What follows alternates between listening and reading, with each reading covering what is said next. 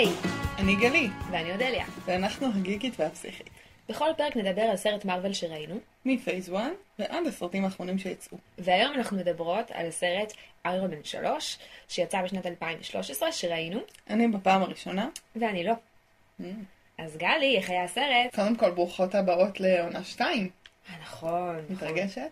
מאוד. הולכת להיות עונה שונה. למה? אנחנו מתקדמות. לא יודעת. אין אין לי... אה, התחילה טוב העונה, בוא נתחיל. כן. אה, אודליה הבטיחה לי קודם שזה האיירון מן הכי טוב. ואני מסכימה ב-257 אחוז. זה הרבה. אמ, סרט מאוד מהנה, מאוד מעניין. אה, התפתחות אה, דמותית, המשך התפתחות הדמות שלו, שמתפתחת באמת בצורה מאוד מרשימה. כן. אם זה היה טיפול, הייתי אומרת, וואו, זה טיפול שעוזר, אבל זה לא, זה סרטים. כן. אמ, אפשר לדבר עליו המון, אבל, ואנחנו נעשה את זה, אבל ממש נהניתי. איזה יופי. כן. אולי נעשה תקציר קצר של הסרט, אוקיי. לטובת מי שרואים. אוקיי, אז טוני מתאושש מהקרב בניו יורק, הוא עובר כל מיני דברים עם עצמו, נכון? כן. אה, הוא מתרחק מפפר, הוא הולך לאיבוד, ואז בעצם אה, אה, הוא מתחיל לחזור לעצמו קצת כשהפי נפצע, בגלל שיש לנו איזה כל מיני פיגועי טרור לא ברורים שמתרחשים בארצות הברית. וכמובן שטוני סטארק לוקח את זה מאוד אישי, והופך להיות גבר... יש לו רגרסיה כזאת, הוא חוזר כן. להיות קצת דביל, גבר מצ'ואיסט. ו- כן, נרקיסיסט, אה, ואז בעצם אה, הוא הופך את הקרב מול המנדרין מאוד אישי, והבית שלו מתפוצץ, והוא מגיע לאיזה עיירה נידחת בארצות הברית, מתחיל לחקור את זה, מגלה שהמנ... שיש שם הרבה יותר, ובעצם מגלים בעצם שהרע הוא אה, אה, באיזה שלב, אנחנו, אנחנו, זה קצת מסובך, הסרט הזה מאוד מסובך, אפשר להגיד. מסובך. בגלל זה הוא מעניין. כן? אז באיזה שלב אנחנו מגלים שיש לנו שני רעים, יש לנו את המדערין, אבל יש לנו גם את ה... אה, את ה... את ה... מדען הזה, המדען שלא ברור מי הוא, כן. נכון? אה, ובסוף אה, כולם נפגשים, ובעצם יש לנו קרב גדול. נכון, אנחנו מגלים גם שהמנדרין הוא בעצם שחקן, הוא דמות, כן. אנחנו נתייחס לזה בטוח. בטוח, כן. יש לנו פה סרט באמת מאוד מורכב ולילתית. אני חושבת שזה סרט שכמעט, הוא כמעט כמו איזה סרט מתח. כי כל פעם שמגלים משהו, יש מאחורי איזה משהו אחר. כן, יש דבר מלא לא טוויסטים. חושב. מלא טוויסטים מדהים, בדיוק. אה, הקטע זה שכשהמעניין שאת אמרת שהוא סרט מאוד כיפי ומאוד אה, זורם, כי אני עכשיו, בפעם השנייה שראיתי אותו, כשכבר ידעתי את כל הטוויסטים האלה, ידעתי לאן הסרט הולך, לא הפתיע אותי העלילה, הייתי עסוקה לא בלהבין מה הולך לקרות, אלא בלהסתכל על הדמויות ומה קורה להם, וזה היה בעיניי אחד הסרטים הכי כבדים. רגשית, חד רגשית. כאילו, ברגע שהעלילה לא עניינה אותי, כאילו ידעתי מה הולך לקרות, ואז, אז לא עניין אותי העלילה, יכולתי פשוט לחוות את המשבר המטורף שטוני סטארק עובר שם. משבר קשה. מאוד. הוא חווה שם חוויות מאוד מאוד קשות, מאוד קשות. ולא יודע לעזור לעצמו. אמ, וזה חוויה קשה. זה היה, זה היה כן. סרט שלי היה כבד, אני חייבת להגיד. מעניין. יכול להיות ש... יכול להיות שאני מתרגמת לעצמי כיפי כמעניין רגשי, כי. קורה בו דברים. כלומר, יכול להיות. לא, אבל אני, אני חושבת כן. שבפעם הראשונה שראיתי את הסרט לא הרגשתי ככה. זאת אומרת, אה, אוקיי, יש לו התקפי חרדה, אבל, אה, אבל אה, בסדר, כאילו, יש אה, אקשן, ויש בדיחות מצחיקות, ויש ילד מצחיק, ויש אה, יש הרבה דברים מצחיקים שקורים גם בסרט. נכון, אבל אני גם מרגישה, אני מחזירה את זה לקליניקה משום מה, אבל כאילו, יש את ה... נגיד תחילת טיפול, שהמטופל לגמרי לא מבין את עצמו ולא מוכן לעשות עבודה ולוקח זמן עד שהם מבינים, הוא שמבין בכלל שמשהו קורה וצריך לקרות וזה. וזה היה הסרט הראשון. והסרט השני הוא גם חלק מכל מהלך אה, טיפולי טוב, וזה רגרסיה ללהתנהג מזעזע. והרי כל החיים הסיפור שלנו ממשיך לי ללכת איתנו, כן? אי אפשר לפתור אותו. ויש משהו בפעם השלישית שמגיעים למשבר, שיש הרבה יותר עם מה לעבוד. וזה מה שהרגשתי, כאילו. כן. אז הוא כן ברגרסיה והוא כן מאצ'ו וזה, אבל אומרים לו, אבל אה, כן. פפר אומרת לו מילה והוא ישר, כאילו כבר זה, נכון. הוא יודע מה עושים, הוא כאילו מין יודע להת, להתנהל עם עצמו. הוא יודע לבקש סליחה מאוד מהר, כן. שבסרטים הקודמים זה לקח לו סרט שלם לבקש סליחה, ופה הוא. פשוט ישר מבקש סליחה, אומר לפפר, תקשיבי, אני מצטער, אני לא מאופס. אה, כן. הוא, הוא מאוד מאוד אה, מודע אה, למקומות הקשים שלו, ולדעתי מה שיפה שם זה שהוא נעזר בהמון אנשים, שזה ממש. משהו שטוני סטארק לא עושה בדרך כלל, הוא ממש. לא מבקש עזרה. ופה הוא כאילו כל כך מתפרק, גם מטאפורית, הבית שלו כולו מתפרק. החליפה הכל- שלו מתפרקת. הכל שם מתפרק, והוא כן. פשוט חייב עזרה, הוא חייב שאנשים אחרים יעזרו לו. אז הוא צריך את רוז שיעזור לו, והוא צריך את הילד שיעזור לו, והוא צריך הרבה אנשים סביבו כן. כל הזמן. כן. וזה לא סתם שבסוף אה, יש שם מלנת אלפים חליפות אה, שבאות לעזרה. כי יש בו, כן. יש בו את, ה- את הדבר הזה של להבין שכאילו אני לא יכול לבד. יש פה, אני צריך, אני צריך הרבה אנשים כן. סביבי, אני צריך כן. עוד דברים. כן, זה מאוד מעניין, הוא עושה חברים בסרט הזה שלא היו לו קודם. נכון. חשבתי הרבה שהוא פה... ברמה הרגשית הוא מוצא חברים שמאוד מתאימים לו. כן. כלומר, יש שם משהו בקשר עם הילד, הוא מגיע לבית של הילד, והילד כזה, מה אתה עושה פה? ואז הוא קולט שהוא איירון מן, והוא נורא מתלהב, והוא גם ילד חצוף שישאל אותו שאלות. כן. והילד הזה, הוא מתנהג כמו כמו טוני. סטארק, או יותר נכון, טוני סטארק מתנהג כמו ילד, זה כאילו נורא מתאים, לשאול נכון. שאלות חסרות טקט, ו... נכון, ויש משהו בדינמיקה שלהם שנורא טבעי. נכון. כאילו ככה ילדים מתנהלים. וגם החבר השני שהוא עושה, לא באמת חבר, אבל יש איזה מין אה, בחור שעובד באיזה נייד. זה, כן. והוא מעריץ של טוני סטארק, והוא גם כמו עוד דימוי של עצמו, כי הוא מעריץ אותו, נכון. וכמו שהוא מעריץ את עצמו, נכון, והוא ילד עם התלהבות כזאת, כלומר, נכון. אה, בשונה מפפר, שזו מערכת יחסים שאולי שווה לחשוב עליה, כי אין בה שוויון ברמת הבשלות הנפשית. אה, הוא מוצא חברים שהם מאוד אה, דומים לו. כן, נכון. זה ממש יפה. אמ, אני חשבתי על, ה... אה, על זה שזה גם סרט כריסמס, נכון. שזה משעשע. כי סרטי כריסמס יש להם איזה מין תבנית כזאת, אני נכון? יכולה לספר לך, ראיתי משהו כמו 900. אז אה, גיא, ספרי לנו תבניות של אה, אוקיי, סרטי התבנית כריסמס. הכי, אני, תקשיבו, כל מי שמקשיב עכשיו יהיה מיליונר, כי הוא יעשה סרט כריסמס ויצליח איתו. אה, אישה עם קריירה מהעיר הגדולה, רווקה, היא בת 30 ומשהו כבר, לא מעניין אותה זוגיות, היא רק רוצה להתקדם במשרד, יש לה בוס קשוח. היא נאלצת להגיע לעיר קטנה כדי ל- ל- לקחת ירושה, אכסניה שהיא קיבלה בירושה או משהו כזה. היא מגיעה לאכסניה, היא אומרת אני רוצה למכור אותה, היא מתחילה להתלהב מאנשי המקום.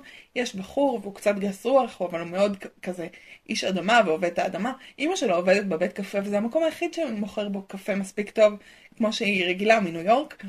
מתאהבים, נשיקה ממש של כזה סבבה לילדים קטנים לראות אותה. נגמר הסרט כריסמס. אה, כריסמס הוצל. אז יש מה, מה אוקיי. שיפה בסרט, זה שלמרות שזה לא סרט כריסמס, כאילו, לא, זה לא חלק מהקטע, לא. מצד שני, הוא סרט כריסמס. זאת אומרת, יש פה את טוני סטארק שמגיע מהעיר הגדולה לעיירה נידחת, אה. אה, מוצא את עצמו אה, מתחבר עם אנשי המקום, שזה הילד הקטן הזה, לגמרי. ובסוף הוא, הוא לא עובר שם, אה, הוא לא נשאר במקום מתאהב ונשאר לגור שם, אבל הוא כן רוכש חבר בעיירה נידחת, והוא הופך להיות מין סנטה קלאוס כזה, שמשאיר לילד אה, מתנות. אה, מתנות אה, בכל ה basement הזה, שמלא כאילו ב... ממלא ציוד ומחשבים ודברים. ממש. ובסוף זה נגמר גם בכזה מין זיקוקים באוויר, כשהגבר והאישה אה, מחובקים. ביחד. זאת אומרת, יש פה איזה. מה- איזה שילוב מאוד חמוד כזה, של כאילו כן. סרט כריסמס, בתוך משהו שהוא לא סרט כריסמס בשום. דרך. וזה מאוד חמוד. מקסים. זה כאילו, התסריטאים פה בסרט הזה, לא רק שהם היו סופר מורכבים וסופר אה, טוויסטים מטורפים, הם גם איכשהו יצקו קצת מאלמנטים של סרטי כריסמס לתוך העלילה זה הזאת. פשוט אינטליגנטי נורא. מאוד, מאוד וזה. תסריט מאוד מאוד טוב, ואני ממש. חושבת שזה באמת באמת סרט אה, שכתוב פשוט מעולה. באמת באמת. מסכימה איתך. אה, אוקיי, אז, אה, אז חוץ מזה שזה סרט כריסמס, אפשר להגיד שזה גם סרט מאוד על בן אדם שמתמודד עם עם... PTSD. כן, לגמרי. לגמרי. אני לא יודעת אפילו PTSD, אבל חרדה, כאילו עם התקפי חרדה. יש שזה, לו גם וגם. כן, זהו, כן. זה קצת מורכב לדעת בדיוק כל רגע במה הוא סובל. כן. אבל יש שם לגמרי התקפי חרדה אה, מאוד אה, קשים. גם מאוד קלאסיים באיזשהו מקום. כן. אמ, זה כאילו, ברור לנו שהוא סובל מזה בגלל אה, הפלישה לניו יורק של החייזרים. אמ, מצד שני, מעניין, אותי מעניין, למה דווקא, למה דווקא פלישה של חייזרים, למה טוני סטארק, אמ, וגם, האם זה היה אמין בעינייך שברגע שהילד אמר לו, אתה מכונאי, אז אתה תבנה דברים, אז זה מפסיק לו התקף החרדה. כי בעיניי זה היה קצת, אה, אוקיי, מעניין. כן.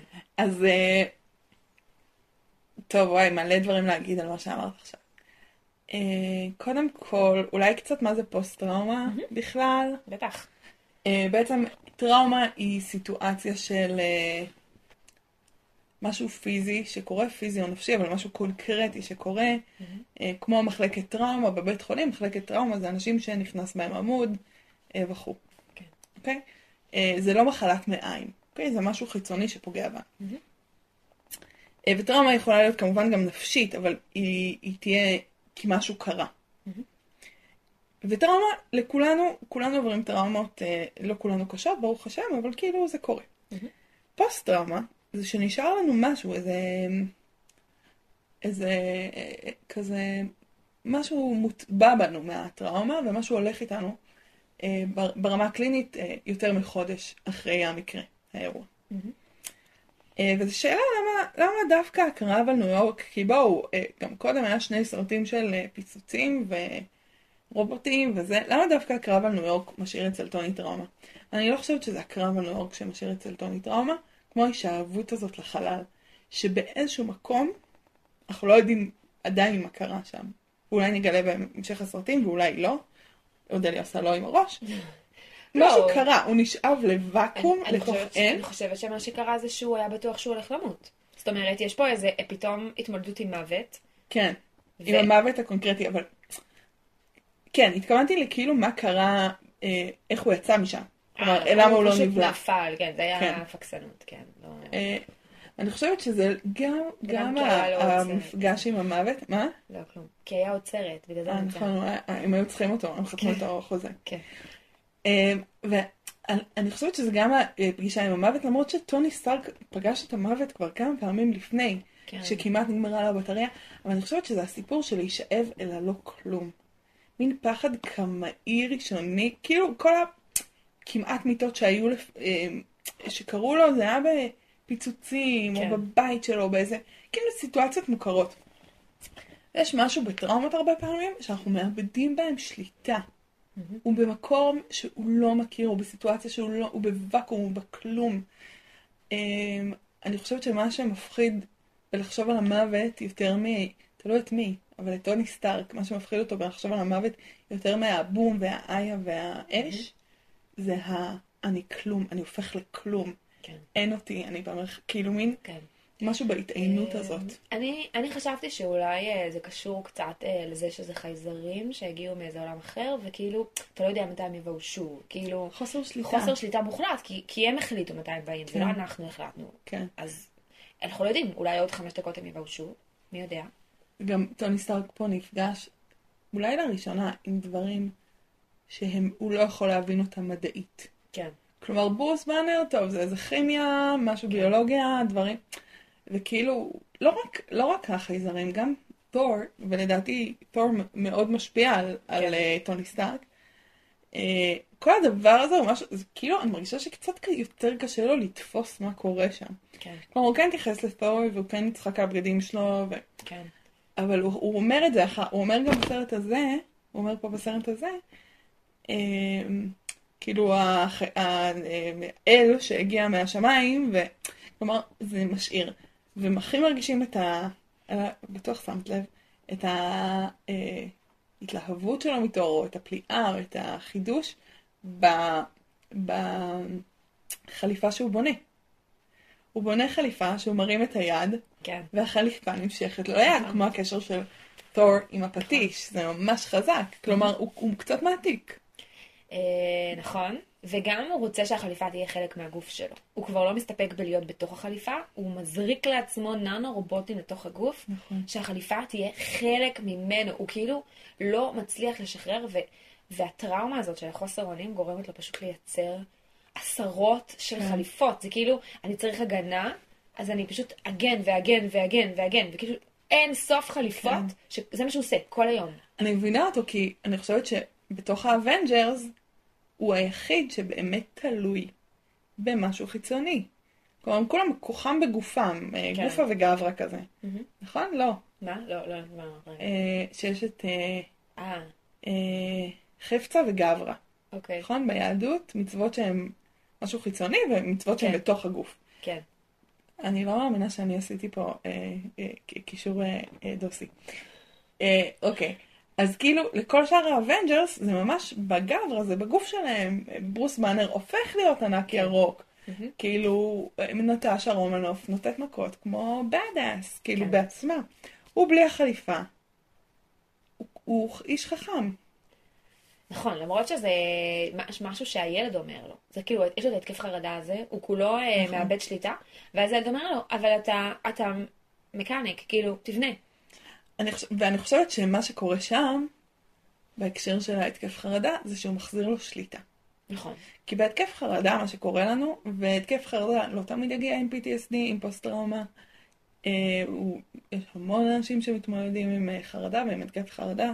לא סתם ציפרלקס היא התרופה הכי נמכרת בעולם. אה, היא עוזרת גם לדיכאון, אבל גם לחרדה. אה, וכשאנחנו בחרדה, שאנחנו מרגישים שאנחנו לא בשליטה. אנחנו מרגישים שמשהו סוגר עלינו, שאנחנו לא יכולים להציל את עצמנו. כן.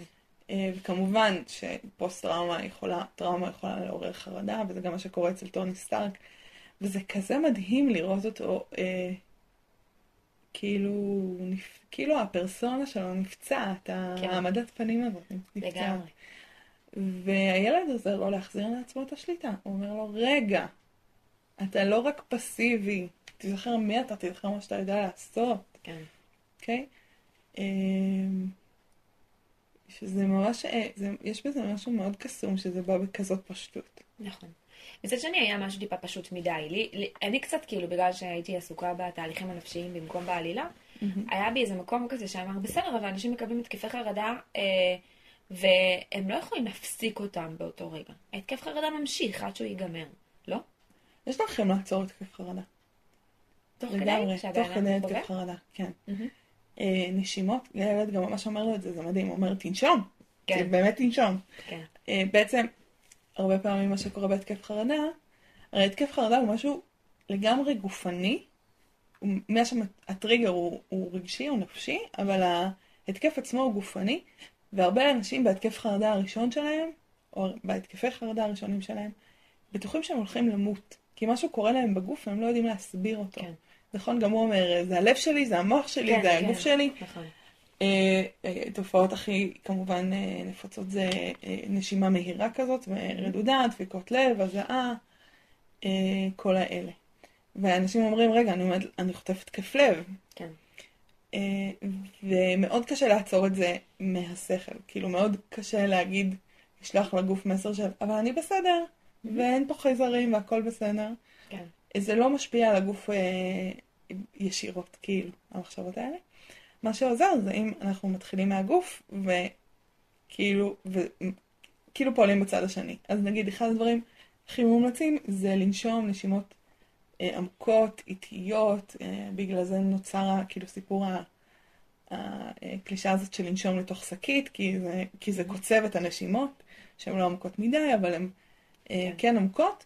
ו- והרבה פעמים דווקא להתחיל מהגוף עוזר לנפש. כאילו, נגיד יש שיטה, אני משתמשת בשיטה, כשאני בהתקף חרדה, של, אה, אה, של ספירות של ארבע, שלוקחים אוויר בספירה של ארבע, מחזיקים אותו ארבע ספירות, מוציאים אותו ארבע מהמם. ספירות, מחכים עד הלקיחת אוויר הבאה, עוד ארבע ספירות, זה מין מעגל כזה. כן.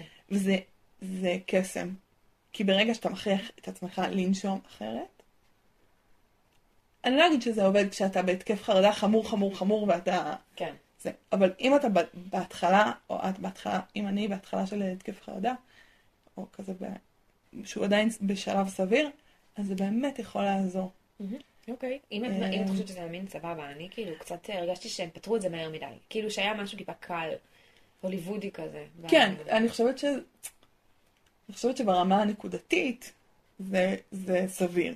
מהמם. ברמה שזה יפתור לו לנצח את התקפי חרדה, לא יודע. כן. זהו, אני חשבתי על זה גם בהקשר של הרעים. כאילו, מה זה הרעים? הרי בסוף מסתבר לך שהחיילים האלה הם לא רעים, הם, הם לא יכלו לשלוט בזה פשוט. הם מכורים. נכון, ו... אבל הם גם לא, הם, איך הוא אמר? צריך אה, לווסת את זה, נכון? מי שלא מצליח לווסת את זה, הוא מתפוצץ. ובמידה מסוימת זה כאילו, האובדן שליטה זה, זה המוטיב החוזר של הסרט. כאילו, טוני לא מצליח לווסת את הרגשות שלו, החיילים האלה לא מצליחים לווסת את, ה, את האש הזאת שמתפרצת מתוכם. כאילו, יש פה איזה, איזה חו- חוסר שליטה מטורף, שהבן אדם היחיד ששולט פה בהכל, זה כאילו הרשע. הרשע, המדען הזה. שהוא כאילו בעצם בשליטה. הוא מסתכל על הכל, ואומר, אה, אוקיי, אז בוא נמציא טרוריסט, בוא נעשה פה, בוא נעשה שם. כאילו, הוא משתמש... יש בו משהו פסיכופתי. לגמרי פסיכופתי. הוא, כן. רוצח בדם קר, אה, לא אכפת לו. כן. גם כאילו, באמת פסיכופטים זה אנשים שהסיפור של האמפ... הרגשי, האמפתי, מכובה אצלם לגמרי, ואז מתאים, כאילו, אז זה ז'אנר של אנשים שיוצרים master plans כזה מרושע. כן. גם פה לא הבנתי בדיוק מה האינטרס שלו, קצת כמו עם היידרה. אז מה אתה אה, רוצה? לא, הוא רצה להשיג חוזים. אה, כסף. של כסף. כן, כן. הסגן הנשיא יהיה הנשיא, והוא הבטיח לו שהוא ייתן לו חוזים, ובעצם הוא מספק חיילי על שמגינים... אה, על- מהטרוריסט המפחיד, כן. והטרוריסט המפחיד שזה שוב, גם בשליטתו. כן, שזה שוב חיילי על. את שמה כן, לב שיש פה איזה מוטיב. אה, כן. מוטיב חוזר של מארוול. כן, אז אה, יש פה איזה משהו כזה עם, אה, עם, עם בן אדם הזה שמנסה לשלוט בכ- בכולם. דרך אה, טרור בעצם, כן. כי הוא משתמש במנדרים כדי לייצר פחד. פחד. אה, שזאת ההגדרה של טרור בעיקרון. אה, נכון. לנסות אה, ליצור משהו שהוא גדול מהאלימות עצמה. הוא יוצר איזה אפקט פחד כללי כזה. כן. וזה דמות, ובעיניי כאילו, היופי של זה זה המנדרים. כאילו, זה הדמות הזאת, שפה יש לנו טוויסט עלילתי מטורף. ממש. אני זוכרת שפעם ראשונה שראיתי את זה, זה היה כאילו, מה? זה היה ממש ממש מגניב. אז בעצם, באיזשהו שלב, מי מגיע לשם ראשון? לדעתי טוני, נכון? הוא כן. מגיע לאיזה בית שבו גר המנדרין, הטרוריסט על הזה, מהמם. והוא מגיע וכאילו, בחור, המנדרין הזה הוא בחור סתום, יש שם מלא בנות כזה, מהמם. לא לבושות מדי, ומסתבר שהוא פשוט שחקן. הוא מהתיאטרון, יש לו גם אגו של שחקן. כן, הוא מתרגש מהמשחק של עצמו. כן. אבל הוא מבין, הוא חי את החיים הטובים כי הוא משחק דמות. לגמרי. וזה מדהים כי, א' כל זה טוויסט מצוין, בגלל שבקומיקס. המנדרין אה, זה דמות שהיא רעה והיא אמיתית. והשתמשו פה בידע של האנשים מהקומיקס כדי לעבוד עליהם. אז כאילו, נכון. אתה, אני, כאילו, כשאתה יודע שיש דבר כזה המנדרין, אתה מצפה לפגוש אותו ואתה יודע שהוא כן. רע, ופתאום עבדו עליך. זה המציאו מעולה. דמות אחרת, זה זה. מדהים. זה ממש דמות מוצלחת, ו, וזה קשור קצת גם לזה שהיא... אה, אה, קצת, אני הרגשתי שזה קצת אה, גם מדבר על המקום הזה הפנימי של אה, קולנוע ו... ומה הקולנוע עושה לנו. זאת אומרת, אה, במידה מסוימת המדען יש משהו הזה... ארס פואטי כאילו. כן, המדען הזה הוא פשוט סוג של במאי. מה Mhm. הוא עושה? הוא מביים אותו, הוא אומר לו מה להגיד. אז המדען הזה, הוא בעצם משתמש בו כמו שבמאי משתמש בשחקן כן. רגיל. הוא, בונה תסריט, הוא מכין זוויות מסך, טקסטים, הכל שם מבוים. תפאורה. כן, ובעצם אה, הרעיון הזה של רוע כ, כבימוי, כמשהו שאפשר אה, לשלוט בו ברמת הבימוי, לא דרך... אה, אה, זה לא שאנשים מונעים כאילו מתוך איזה שנאה, אלא הם מונעים מתוך איזה... אה, זה קצת כמו נגיד עולם הפרסומות כזה, כן. נגיד. כאילו איזה מין ביקורת כזאת פנימית על אה, פרסומות למשל. מעניין. כאילו יש פה אנשים שפשוט רוצים כסף, והם יעשו מה שהם צריכים לעשות, איזה מניפולציה רגשית שהם יעשו, ישתמשו בכל דבר שקורה, כדי לייצר את המניפולציה הרגשית שהם רוצים לייצר. זה מעניין, סתם יצא לי לחשוב על חמאס עכשיו, כשדיברת. כן. והם כאילו, הם ההפך. יש להם את הקטע האלים, אבל הם מביימים את זה כל כך גרוע. כאילו, השיר שלהם כן. שבא להפחיד אותנו, תקוף תעשה פיג- פיגועים, כן. הוא כאילו הכי צחוקים אצלנו, זה במסיבות שמים את זה. נכון, אבל זה כי הם לא מבינים אותנו כל כך, אני חושבת. אז הם במאים מאוד גרועים עבורנו. נכון, פשוט הוא במאי ממש טוב, בגלל שהוא מכיר את הקהל האמריקאי. כן, כי הוא חלק. כן, וזה מעניין שהבאת את חמאס, כי אני חשבתי על דאעש. אה, יש שם את ההוצאה, להורג הזאת, אה, כן. וזה הזכיר לי דאעש, ואז הלכתי לבדוק, ואמרתי, בוא נראה מה מסתדר שם. ומסתבר שדאעש התחילו די אחרי, זאת אומרת, כאילו שנה אחרי בערך, התחילו כלומר- הקלטות הפסיכיות של דאעש מוציא להורג. כלומר, זה לא שהם מחכים לדאעש, כן. אולי אפילו הפוך. עכשיו, היו קלטות של הוצאה להורג, אבל אבל הם היו, מוצלחות. הם היו קלטות פחות מוצלחות בגלל שהן היו קלטות שבהן המוציא להורג לא דיבר אנגלית. ולא דיבר אה, ברור, ולא דיבר באופן שהוא היה מאוד ויזואלי ו- ו- ודרמטי. והם היו ערבים הורגים אה, בברבריות אה, משהו.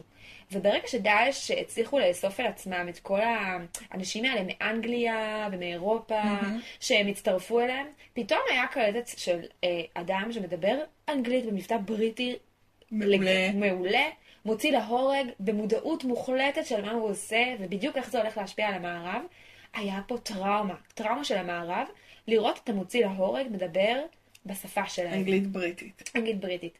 ופה, זה הם הקדימו את זה, כאילו הם, הם זיהו את, ה, את הכוח של אה, אדם שהוא לא מה, מה, מההם, הוא לא הזר. הוא מדבר אנגלית, הוא מוציא להורג באנגלית. זה, זה מבוים טוב, זה עשוי טוב. מעניין, את אומרת שהם הקדימו, אולי הם אפילו, אולי הם יצרו את דאעש. יצרו, את- לא את- יצרו, אבל, את אה, הקלטות של דאעש. כן, אולי הם הש- את- הביאו רעיון. כן, אני, אני חושבת ש... זאת אומרת, לא הייתי, לא הייתי מפילה לא עליהם. ב-200 אחוז, כן, כן. את כל קלטות דאעש, אבל אה, כן, אני, אני ממש חיפשתי. חיפשתי על זה ואמרתי, מעניין, מעניין איזה קלטות היו, וכל הקלטות שהיו קודם הם היו הרבה פחות מוצלחות. הקלטות הטובות של דאעש, הלהיטים של דאעש, התחילו אה, 2014. 2014 בערך, כן. כן. מרתק. שזה מעניין. מאוד מעניין. אה, קיצור, סתם, אז זה, באמת ליצור טרור שמדבר אנגלית, זה לא טרור שלהם. נכון, דיברנו על זה בסרטים הקודמים, שיש את הרע, ה- הטוב, אה, הזר הטוב והזר הרע. וגם את הרע הזר והרע המוכר. כן, נכון? הרע האמריקאי כן, הגרידי. בדיוק. ופה הם לכאורה יוצרים אה, רע זר, אבל הוא לא. זה רע שהוא באמת יש פה רק את מקומי. הרע המקומי. בדיוק, ה- כן. דרך אגב, הרע המקורי הזה נוצר, ושימו לב שיש פה משהו שחוזר על עצמו, כשטוני סטארק השאיר מישהו על הגג. נכון. אחי, לא נותנים לאנשים לחכות בגג. לא לא נותנים בגג. לחכות בגג. שזה בכלל אה. מעניין, איך הסרט הזה הוא בעצם במידה מסוימת סוף של סיפור של שלושת הסרטים. הוא סרט סוגר לטרילוגיה. נכון, כי טוני סטארק של תחילת הסרט, הסרט בכלל נפתח ב... ואתה לא יודע את זה, שהוא נפתח ב-1999, נכון. ופתאום, כאילו, תחילת הסרט, טוני מתמזמז עם איזה בחורה זרה, כן. אני כזה, וואט, וואט, אם הוא בגד כן. בפפר, אני רוצחת אותו. לגמרי. אבל כאילו, מזכיר לנו מי הוא היה, זה היה נכון. דווקא נורא מעניין. שיש בזה משהו מאוד יפה בלסגור את הסיפור. אמ, ולהגיד לנו בעצם, אה, ויש שם הרבה סגירת סיפור, זאת אומרת, הוא מוציא את, כן. ה, את החתיכות של הלב, של כן. הלב, אה, של המגנטיות של שלו. הדבר שפגע לו הוא בלב, מוציא חתיכות של רסיסים מהלב שלו, בניתוח. אה, בניתוח, הוא, יש פה סגירת מעגל אמיתית, כאילו, הוא מ- מ- נפרד מהחליפות, כן, הוא אומר, כאילו, זה הסיום מהמם, כן? החליפה לא הייתה רק שריון, היא הייתה גולם, גדלתי בתוכה.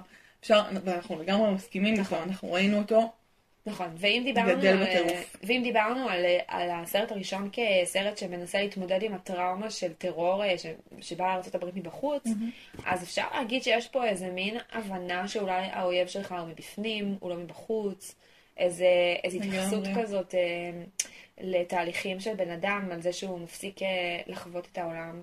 אה, כדבר ש... שהוא האויב שלו, אלא מתחיל לחוות את ההתמודדות הפנימית שלו. הוא מבין שהרע הזה, גם בסרט השני הרע היה דמות שהוא יצר, וגם בסרט הראשון במידה נכון, מסוימת, כי זה נכון. הנשק שלו. כל הזמן הם, הם הרעים שהוא מייצר, והוא מבין את זה. ועד שהוא לא יבין את זה, הוא לא יפסיק לייצר אותם. למרות ש... כן. למרות שגם אחרי לדעתי הוא יכול לדעתי הוא להמשיך ימשיך, לייצר, כי הוא... כי הוא טוני סטארק, כן, זה מה שהוא עושה, הוא מייצר את האויב שלו. מתקדמים, אנחנו- אבל הסיפור הבסיסי שלנו נשאר נכון, הסיפור הבסיסי נכון. שלנו. וגם בסוף הסרט האחרון הוא נרקסיסט, והוא מת על עצמו. נכון. אבל הוא מצליח להכניס אנשים אחרים. נכון. אה, אני זוכרת שבסרט הראשון דיברנו על מבחן בכדל. אני חושבת שזה הסרט הראשון, מתחילת phase 1, נכון, נכון. שעובר את מבחן בכדל. כי פפר והשנייה, המדענית, יושבות ומדברות על מדע. נכון. ועל חיילי לא על, בלי להזכיר את טוני סטארק. כן, אפילו במלון הן לא מדברות עליו בכלל. נכון. אני חושבת שזה שאנחנו אה, מגיעות לסרט שעובר את מבחן בכדל, אה, זה לא בכדי, כלומר זה סרט אה, שבתחילת הסרט הייתה לי מין מחשבה שפפר ממש נהייתה קודם כל בדס, ויש לה חליפות טיל, מהמם. והיא אה, ואין היא לא אוכלת ממנו חרא, והוא מתנצל תוך חצי שנייה כל פעם, כי הוא מביא... כלומר, אה, באמת המערכת יחסים הרבה יותר שוויונית. אה, ואמרתי, אבל הוא מגן עליה, הוא כן. הגיבור על, ולאורך הסרט זה מדהים, כבר בהתחלה שהבית מתפרק, הוא כאילו מזמן את החליפה, אבל לא לעצמו, אליה. אוקיי, וכבר פעם ראשונה שאנחנו רואים אותה בחליפה, זה מגניב, כן. כאילו. זה גם ה- קצת האנימוס, כאילו האישה שבתוך הגבר והגבר שבתוך האישה, זה נורא מעניין. ובסוף הסרט זה מגיע לשיא, כלומר היא הופכת להיות אחד מהחיילי על האלה עם. האש, והיא מצילה לו את החיים. ויש שלב שהיא גם עם האש וגם עם חלק מהחליפה שלו, נכון. ואמרתי, וואי, היא קצת מין, אה, יש בה איזה משהו, נסיכה לוחמת כזה, כן. זה נורא חזק, זה אפילו באיזשהו מקום יותר מנטשה הזאת, מהמם. כי היא כאילו לוחמת מיומנת, אה, האלמנה השחורה. פה יש מישהי שהיא, לשנייה, זה נראה שאחר כך אה, תקנו אותה בניתוח, אבל לשנייה היא באמת גיבורת על, יש לה כוחות. כן. היא איירון וומן, פייר וומן. פייר וומן, איירון אנד פייר. כן. נשמע כמו סדרת ספרים כזה של מי שכתב את משחקי הכס. אמ, תראי, לברזל, האש היא יכולה להיות אה, משהו שהוא מחשל אותו, ויכול להיות כן. משהו ששורף אותו. זאת אומרת, יש לנו פה יש איזה... שם חיבור מאוד מעניין. כן. ו- ואני חושבת שאולי, כלומר עדיין הסרט היחיד שהתעסק באישה גיבורה הולך לצאת עוד חודשיים, שהולך לצאת את אה, את אתה אלמנה השחורה? אלמנה השחורה, אה, נכון? יש את אה, קפטן מרוויל. נכון, אמרת לי. כן. כאילו, אנחנו עוד לא שם, לא. אבל אנחנו מה זה מתקדמים. אנחנו לאט לאט מתקדמים. כן. ממש. אנחנו, אנחנו, כן. סרט שיש בו שתי דמויות נשיות שמדברות אחת עם. השנייה. נכון. חכמות, חזקות, נכון. עם שיקול דעת, נכון, אנחנו מתקדמים, וזה... שאפילו חלק מהם עם שיקול דעת לפעמים יותר טוב משל של הגבר. אה, זה לא קשה, שיקול דעת יותר טוב משל לא, אבל אני חושבת גם על הבוטניקאית הזאת, אה, כן. אוקיי? למרות שטוני סטארק השאיר את ההוא על הגג, והיא אמרה, הבן אדם יודע מה הוא נכון, עושה, יום אחד נכון. הוא יהיה חזק. נכון. ואז היא מתה, ואז היא מתה, כי השיקול דעת שלה לא באמת מתקדמת לך. לא להיט. כן. משהו ש... שהיה לי מאוד מעניין בסרט, אה, זה המקום הזה שטוני סטארק, אה, כשהוא חווה פעם ראשונה את התקף חרדה שלו, אז הוא אומר כזה, התקף חרדה? אני? וזה היה משפט מאוד מאוד חזק. כן. כי בעיניי, כאילו, זה בדיוק נראה לי הקטע של התקפי חרדה. כאילו, המקום הזה של החוסר שליטה. אני והוא לא בשליטה? לא יכול להיות, לא יכול להיות. אני חושבת שכל, אה, אולי זה קצת מה שאומר כל אחד שחווה התקף חרדה פעם ראשונה. אה, אז הקמר של... אה, סטנלי, סטנלי? וואו, רגע, אפילו לא חשבתי על... צריכה לעבור עכשיו על כל הסרט. את אמורה פשוט לשים לב אליו אני- את ולזכור. צודקת.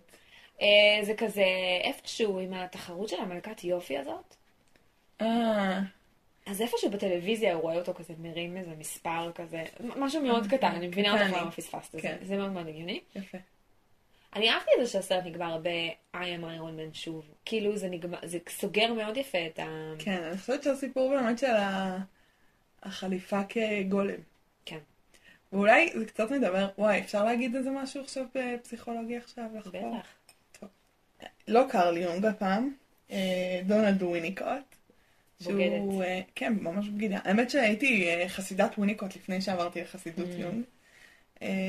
וויניקוט הוא פשוט פסיכולוג מדהים והוגה דעות מדהים, ש, שבעיניי הוא כאילו מסביר הכי טוב את הכל. אה, בכל זאת בגדת והלכת ליונג. יונג יותר מעניין, ברמה הפילוסופית. כן, אבל וויניקוט ברמה הטיפולית יותר נכון, כן. בעיניי. אה, קיצר, הוא מדבר, אה, יש לו מאמר מאוד, מאוד חשוב שנקרא עצמי אמיתי ועצמי כוזב. מהמם. ואולי זה חוזר לפרסונה שדיברנו עליה בהקשר של יונג. אבל uh, הוא אומר שכשאנחנו לא בטוחים שהעצמי האמיתי שלנו אותנטי יכול להתקבל, וזה קורה בגילאים נורא נורא מוקדמים, מהמם. uh, כי ההורים שלנו עסוקים בעצמם uh, ולא רואים אותנו, כן. uh, וזה קורה לכולם באיזושהי רמה, אנחנו מפתחים עצמי כוזב, העצמי שהבחוץ uh, מרוצה ממנו, או נהנה ממנו, או מתייחס אליו. מהמם. ואיכשהו אנחנו חיים בפער הזה בין העצמי האמיתי והעצמי- והעצמי הכוזב, והרבה אנשים עם עצמי כוזב שהוא מאוד אה, נוקשה וחזק, זה אומר שבאמת הם הרגישו שהם לא יכולים להתקבל בצורה האותנטית שלהם. אה, הם נהיים מאוד אומללים עם השנים, כי אתה לא מאמין שבאמת אוהבים אותך, מהמם. כי אף אחד לא באמת מכיר אותך. וויניקוט מתאר שבטיפול, תוך כדי טיפול, אה, עם מישהו שיש לו עצמי כוזב כל כך חזק, אז בהתחלה אתה נפגש רק עם העצמי הכוזב. והעצמי הכוזב הוא מדמה את זה לאומנת של ילד, שבוחנת אותך, שבודקת אותך, שנותנת לך להכיר אולי טיפה לאט לאט את העצמי האמיתי כדי לדעת שאפשר לסמוך עליך. וכשהיא לומדת שאפשר לסמוך עליך, אז יש איזו התחלה של התפרקות של הכוזבות, בפגישה עם האני אותנטי, שזה בעצם המטרה. מהמם. ועם איירון מן דיברנו על פרסונה, של עצמי כוזב המון, נכון? כל הפוזה והשריון, וה... וזה נורא יפה שהוא אומר שזה היה גולם, כלומר, כי העצמי הכוזב הוא גולם. הוא שומר עלינו, נותן לנו להתפתח עד שאנחנו מרגישים מספיק ביטחון. אנחנו צריכים להיפטר ממנו, אחרת אנחנו כן, לא יכולים לצמוח. בדיוק. ובאמת השריון של איירון הוא גולם, הוא עצמי כוזב, הוא ה- אה, אה, תראו כן. את זה. ובכל המהלך של שלושת הסרטים, וזה מדהים, אני קצת מחכה עכשיו לשני הסרטים הבאים של קפטן אמריקה, כי אני אומרת, איזה יפה זה מהלכים כאלה. בכל המהלך של שלושת הסרטים, הוא פוגש את העצמי האמיתי שלו, ואולי בסרט הזה יוצא, יותר מבכל סרט אחר. כן, כי נכון. בסרט השני הוא פגש את זה שהוא אוהב את פפר, מהמם. ושהוא אה, פגיע, אבל פה ממש הוא חווה את זה בהתקפי חרדה, באני החלש, באני החסר שליטה. נכון. באני התלוי, וגם באני החזק שהוא, שהוא מכונאי. הוא יודע לפנות, לבנות, הוא יודע נכון. לעשות ברמה הפשוטה. והוא, ואז הוא באמת נפרד מהחליפות, ואני באמת סקרנית מה יהיה המקום שלו ב Avengers בלי החליפות, או אם תהיה לו חליפה אחרת, או איך ממשיכים מכאן, כי הוא באמת הוא אומר, אני Iron Man, זה, זה לא החליפה. נכון. אני האיש החזק הזה, אני נכון, הגבר החזק הזה, ווואי, הלוואי שנגיד את זה כולנו. נכון, אני Wonder Woman, כאילו, נכון. בלי קשר למה אני. כן. וואי, זה ממש יפה. אני חושבת שהתלבטתי לגבי הסוף, זאת אומרת, הסוף הסוף, האחרי כתוביות. או, אחרי הכתוביות המקסים. זה, זה כאילו, מצד אחד אה, זה היה, זה היה מקסים כי זו סצנה מתוקה כזאת. כי ש... זה ברוס באנר המתוק, כן, הוא, ו- גם, הוא גם כזה, יש לו מלא אינטליגנציה רגשית, אז, אז כאילו תופסים אותו בתור איזה פסיכולוג, והוא כזה, אבל אני לא פסיכולוג. אבל אני, והוא אומר כאילו, זה- אין לך את ההכשרה, והוא אומר לו, אין לי את הטמפר. כן. תרגמו את זה אצלי לאופי, אבל טמפר זה מזג. כן, שזה כאילו, הכי הענק שזה האירופי. נהדר. אה, מצד שני, כאילו, זה קצת ביאס אותי שבסוף הוא מספר את זה לו ולא מספר את זה לנו. מבינה? כאילו, היה משהו ב... כן. בזה שהוא מספר את זה, כאילו, לאיזה מישהו שלא מקשיב לו. זה קצת מין. סיפור מסגרת כזה של סיפורים שכתובים בכיתה כן, ט'. קצת, זה קצת ביאס אותי שזה נפתר ככה. אבל אה, מה שכן, עדיין היה בזה משהו נורא חמוד, במובן הזה ש, שאת כל הסיפור הזה, טוני סטארק הבין. זאת אומרת, הוא הבין את זה על עצמו, וזה נורא יפה, כן. כי להבין את הסיפור שלך זה דבר שהוא... זה אה, הכל, זה בסוף, זה מה שגורם לאנשים לגדול. לצמוח, כן. לגמרי. אז זה היה ממש ממש יפה. אה, וגם חשבתי על זה במובן הזה, שהוא התמודד עם כאילו האויב הכי גדול שלו, לכאורה, אה, שזה מישהו שפגע לו בהפי, והפציץ לו את הבית, ואיים על ואיים כמעט לקחת פפר. ועשה את כל הדברים הנוראים האלה, ואז כשהוא פוגש אותו, הוא מגלה שזה כלום, זה קליפה. ויש משהו מאוד מאוד חזק בלפחד ממשהו מאוד מאוד מאוד, ואז בסוף במפגש לגלות שזה קליפה של משהו אחר. שזה משהו אחר שבעצם עומד מאחורי זה. וזה מה שיכול באמת לפתור את התקפי חרדה ברמה העמוקה. כלומר, אולי בגלל זה הוא לא יחזור אליהם. כן, כי הוא הבין שהדבר שהוא מפחד, הוא ראה, הסתכל בעיניים בדיוק. לדבר הזה והוא הוא רואה אותו. כן. והוא מבין שבסוף כן. זה קליפה של משהו אחר, כן. ולכן, אה, ולכן זה בסדר. הוא התמודד איתו, וזהו, כן. ועכשיו הוא יכול להמשיך הלאה. ממש. אה, ויש בזה משהו אה, מאוד מאוד חזק. אה, טוב, אז זהו. טוב, וואו. אה, אז הסרט הבא שאנחנו רואות, אני אגיד לך, כי את לא יודעת. זה ת'ור, העולם האפל. אני בטוחה שאודליה קצת מתבאסת על זה שזה ת'ור. כן, נכון. אני פחות... אה, אני גם פחות. כאילו, נעים לי להסתכל על המסך, אבל פחות. ת'ור, אולי הוא יבוא לבקר את אה, ג'יין סוף סוף. אולי אחרי שהוא לא בא בנוקמים, דביל. תרצה אה, לראות אותו אחרי שהוא היה בכדור הארץ והיא יודעת את זה והוא לא בא לבקר אותה, כן? כן, שיר אותה עם מרטיני במעבדה. טוב, אה, אז אנחנו נתראה. אה, כן, כיף לחזור. יאללה.